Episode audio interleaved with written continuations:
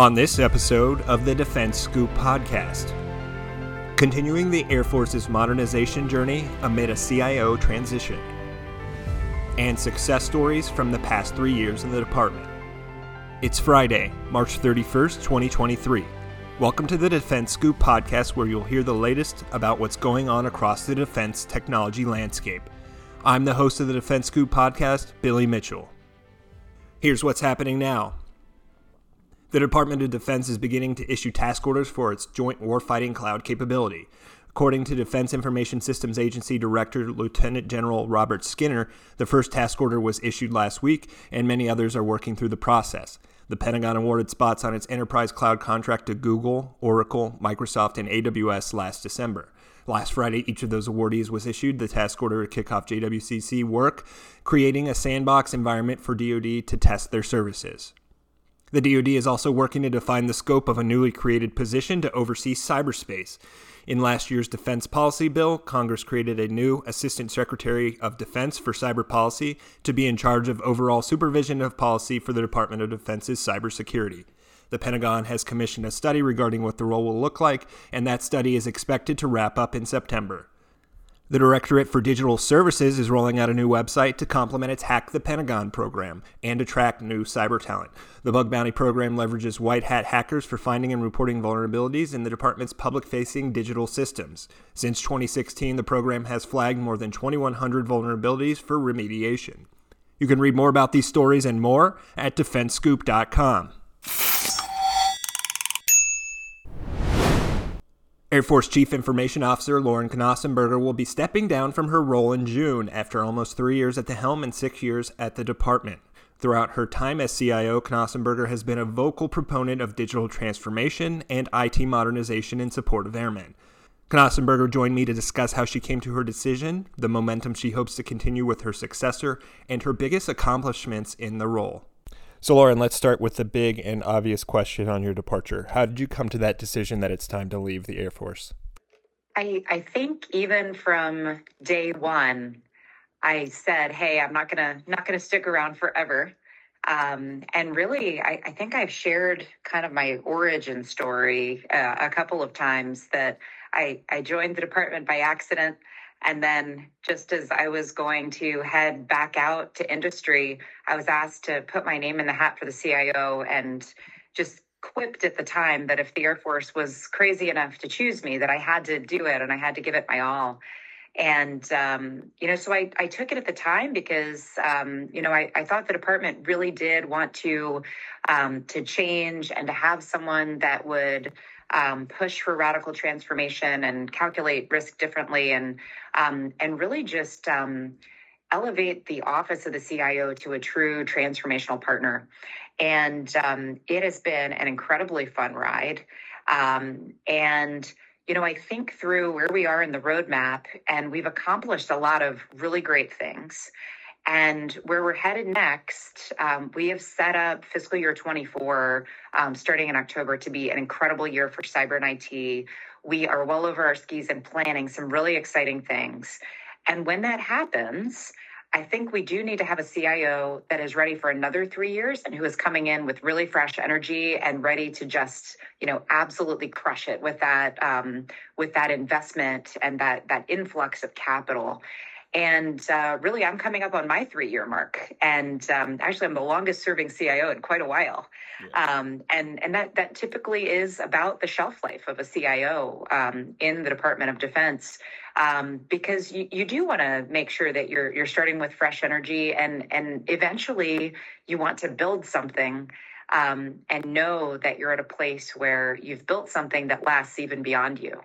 And I, I kind of always had in my mind that my exit criteria would include um, a time when I felt that there were some obvious folks, an obvious team that I could hand that baton to, and that I would know that some really great structures were in place, some really great irreversible momentum was in place on a lot of fronts. And that's absolutely now. I feel so comfortable um, being able to kind of fly off uh, into the horizon um, because we have an incredible team in place. The resource picture is in place. The plans are in place. Um, this team is going to crush it. Um, and you know, I have a couple more things I want to get done before I head out the door. But it it is a it is a really exciting time. And on the selfish side, um, I really I am missing my kids. Um, and uh, I know you're a parent too. Um, and uh, one thing that I think I have uh, going really well for me is that when I asked my kids, I, you know, I've, I've learned in the Air Force that leaving the Air Force is always a family decision. And family is such a huge part of the culture. It's something that is really beautiful, actually, about our, our Air and Space Forces. And when I asked my daughters, you know, hey, do you miss mommy? Are you seeing mommy enough? You know, should I should I leave the Air Force so that I can spend a little more time with you? Um, they they both said, you know what, mommy, we do miss you, but we're so proud of you. And we love that you're doing awesome things for our country. So don't leave for us. But um, so I thought that was really cute. Um, so I'm doing something right. Um, but um, but yeah, I get to spend some time with them. My husband is going to take off um, the entire summer as well. So um, my big next thing that I'm going to to do when I punch is First, I'm going to celebrate my mother's 70th birthday in Jamaica with my extended family. And then my my husband and I are both going to take the summer off. We're going to run around Europe for about two and a half months with those two little girls. They're seven and nine now. Um, and so uh, you know, so there's there's definitely a family element there. And um, you know, a lot of people ask me or have asked me over time, like, geez, how do you how do you balance? And uh, to me, I think balance is something that you do over kind of a curve of a career, over an arc.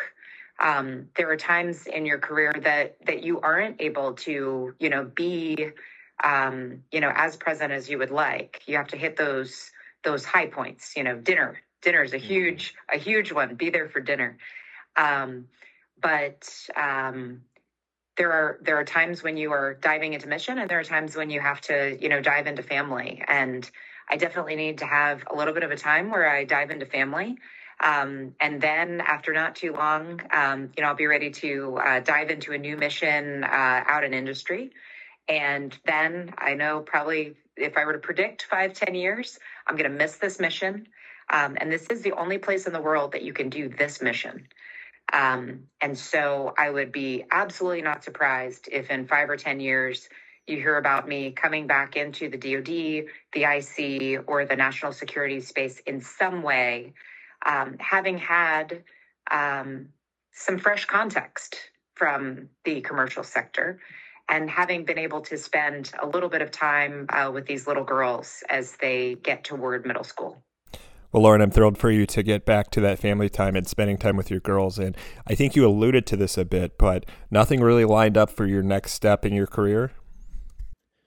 So um, I do, I do love to work, um, and I, I do tend to have to have um, something that keeps my brain on mission. And I've had a number of folks after me for a little while um, to uh, to try a variety of different um, avenues. So, um, so the opportunities that have been kind of there for a while are there. Um, I've had a lot of really interesting new opportunities pop up.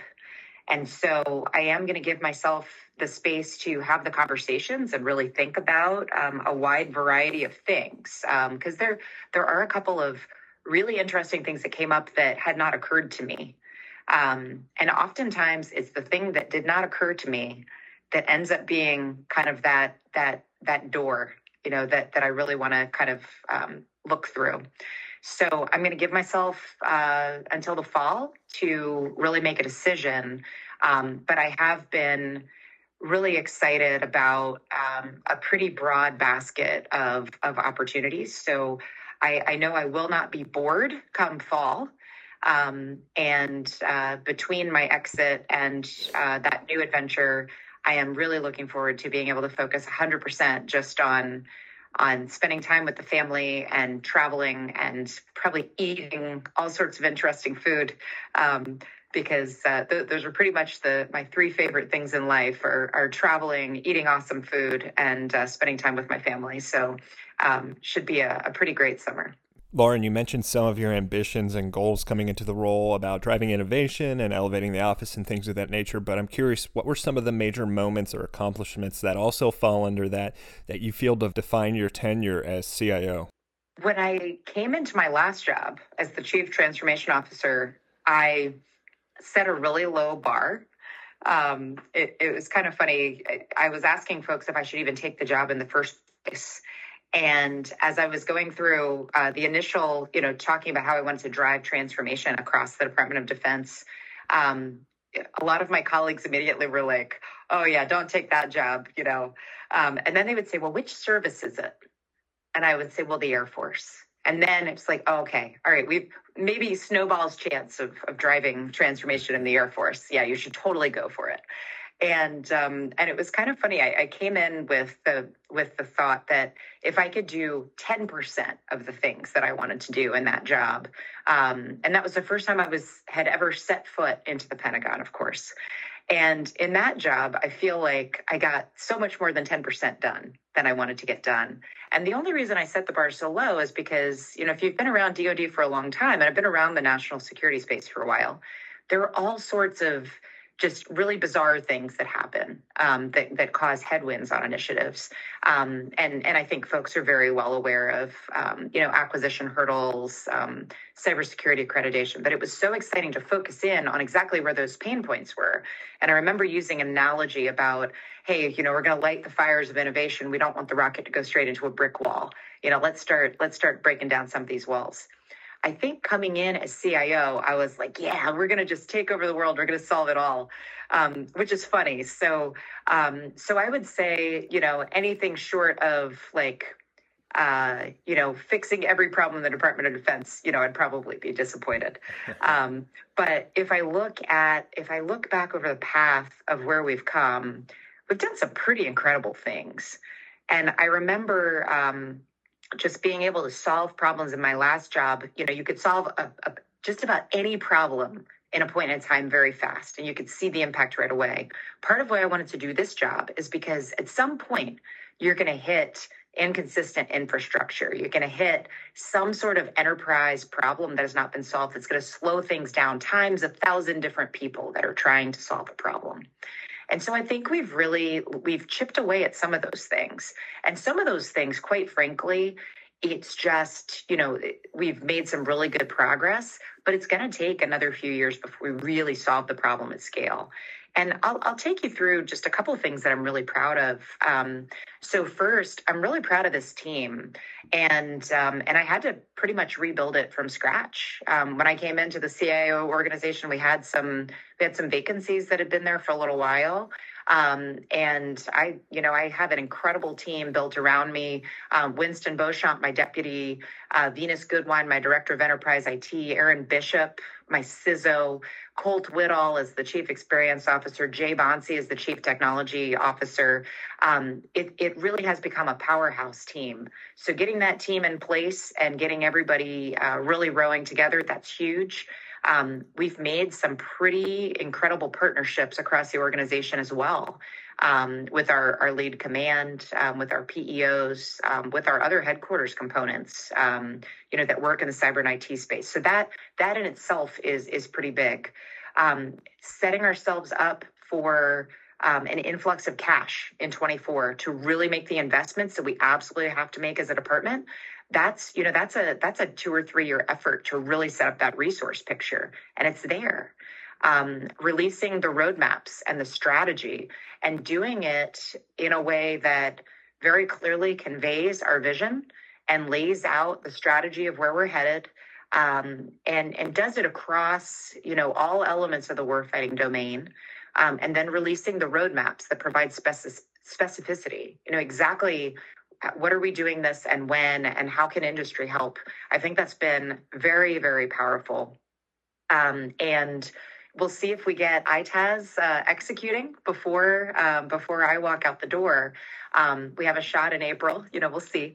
Um, but that's huge too. Getting all of the groundwork in place so that we can completely get out of the desktop business just really, really easily provision hardware and software through a central modern IT store, having one standard IT service management approach, one standard workflow, um, basically taking out the noise of just about everything that we do in the digital domain.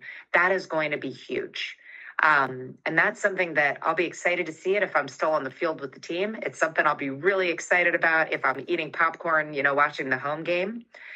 And then um, we've had a lot of really great things on the digital transformation side. Um, and if I go back um, between kind of uh, coming into the department in 2017 to now, um, launching Digital U from being a startup to now 25,000 daily users being something that we talk about in rooms with secretary as a way to democratize access to that education and how using it to help even with job placements and to figure out who we need for critical mission and to know how we should incentivize certain skills um, that has been huge. Seeing kessel run and platform one scale the way that they have and with uh, with Platform One developing Big Bang and Iron Bank, um, you know the DoD's largest Kubernetes um, implementation, um, and and having um, many many organizations, over 40 PEOs, over 11 external agencies, one global bank,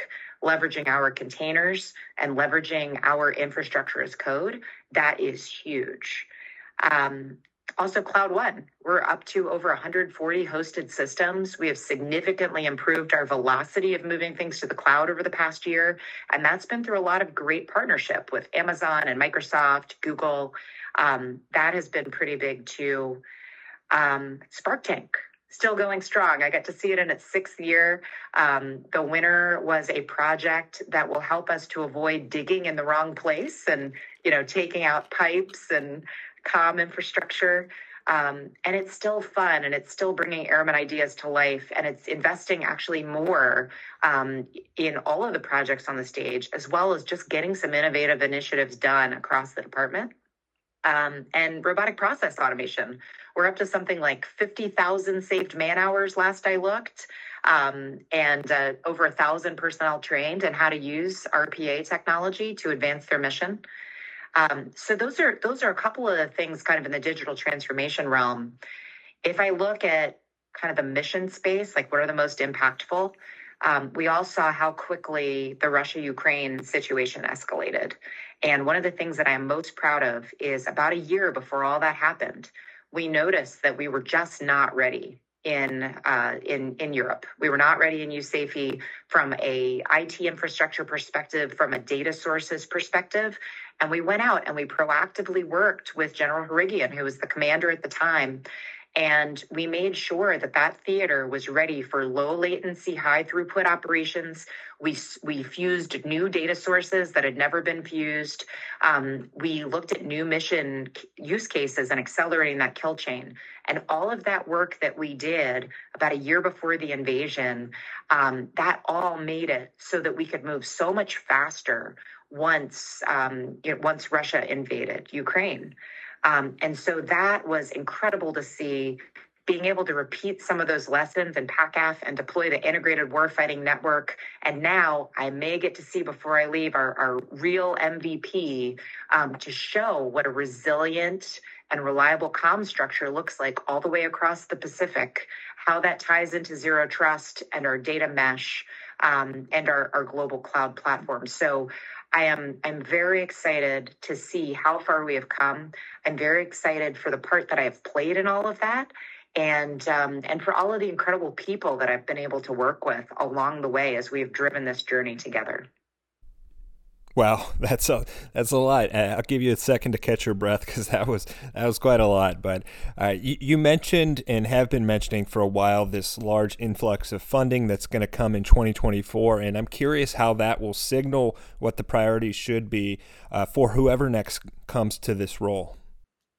Absolutely. Um, so so first the the priorities of the next CIO will very likely follow the established CIO strategy and POM that the entire community has put together um, thus far.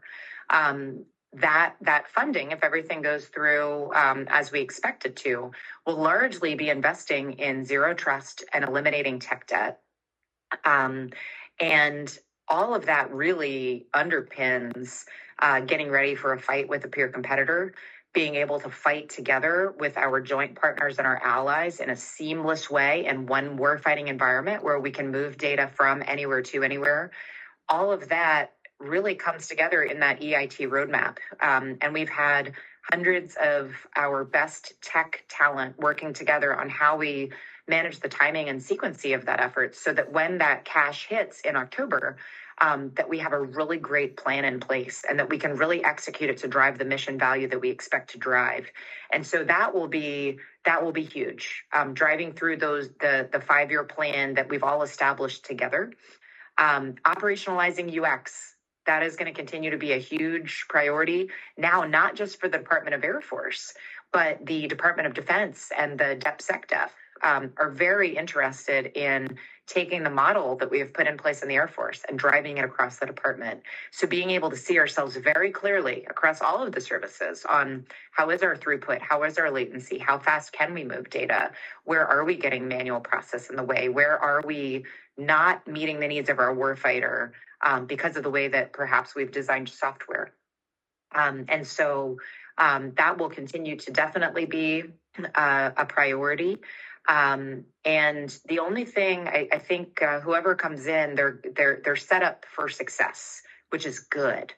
Um, but the one thing that um, that I would probably say that's not obvious, um, well, I mean, I guess I talked about it last year at DFIDIC, but the the blocking and tackling and the way that we operate, and making sure that um, that we have folks focused on that um, that's the really hard part because we can have, you know, we in the CIO shop, we can have like a great vision and strategy and funded plan all day long, but the TTPs matter.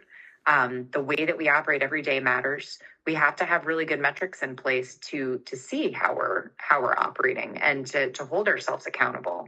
Um, and sometimes it's you know the silly little things that get you you know through through a thousand paper cuts. And so whenever you can eliminate some of those silly little things and the noise among the big initiatives, a lot of times they pay much bigger dividends than you expect them to.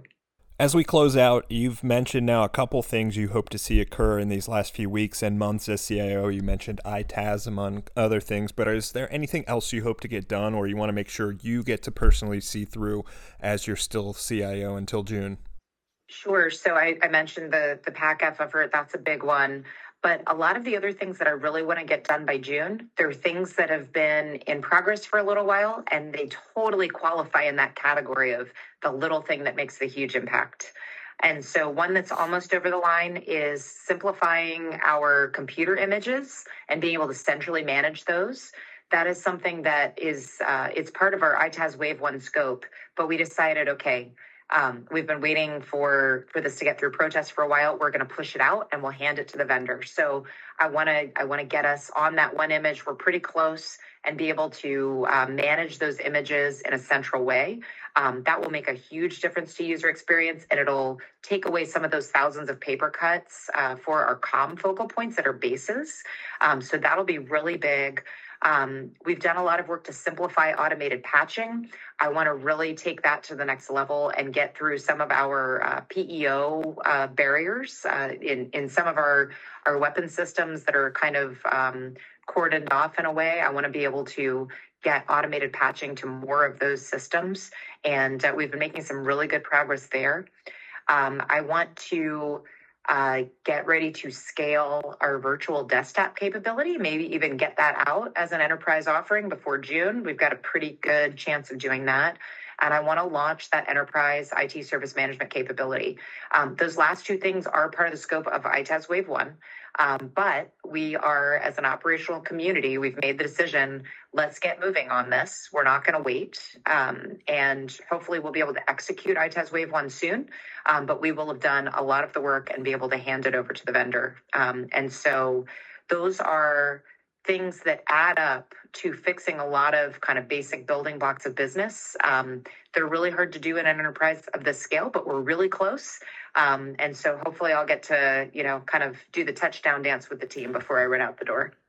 Lauren, it's always a pleasure chatting with you, and uh, we've covered a lot today. But you know, as we do close out, is there anything you know, any final message, any final thought you have that you'd like to share uh, before we go? There are so many things um, that have that have stood out over the past couple years. It's been such an incredible journey, and I think if anyone has not had the opportunity to serve, and you think that you have something to offer to the mission, find a way to serve, even if it's for a period of time.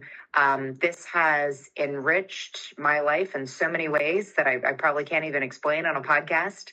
Um, but it's it's been such a journey, and we've talked a lot about um, kind of accomplishments in the job. But I want to share just a couple of the people side fun things um, that really stood out. Um, anytime being out with airmen um, and guardians, um, just the people that are out fighting the fight every day are so incredibly impressive and passionate and just inspiring to me in every way. And I've gotten to go out and um, spend some time learning about a wide swath of mission. I've also gotten to, you know, be be in the mission a few times. Um, you know, I got to fly a U two. That was absolutely amazing. Um, I also learned uh, how to play crud, which is a big part of uh, of Air Force culture.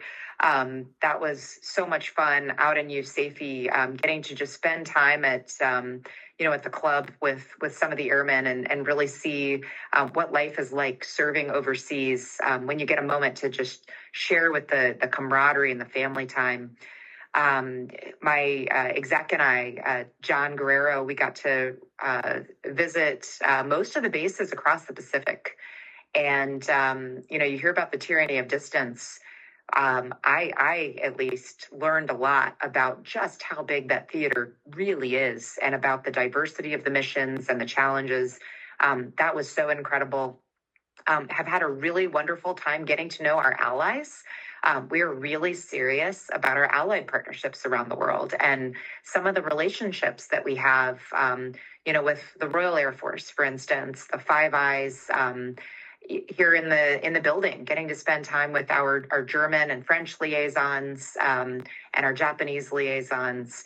Um, that has been just really wonderful time too to see how much we go all in on. You know, this is this is a, a global uh, partnership, and we all are are kind of fighting for the same things. I remember in the in the early days too.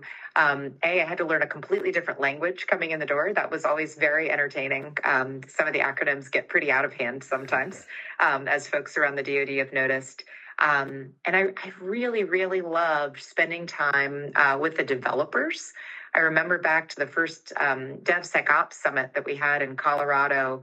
Um, I'd gotten uh, Nick Chaillan had just started, you know, so so he came along, and we got really the the big players in the development community to come together to talk about what would this future place be. Um, I actually I actually made Nick buy a, a pair of jeans and sneakers, uh, he, mm-hmm. uh, which, which was entertaining to all. Um, but we, uh, you know, we went on a hike and, and kind of really brought the community together. But that, that time being out with airmen um, is what has always given me energy. And, you know, so every day that I'm here at the Pentagon, you know, I'm keeping the airmen in the back of my mind that they're the guys out there fighting. You know, they're the guys that I'm supporting.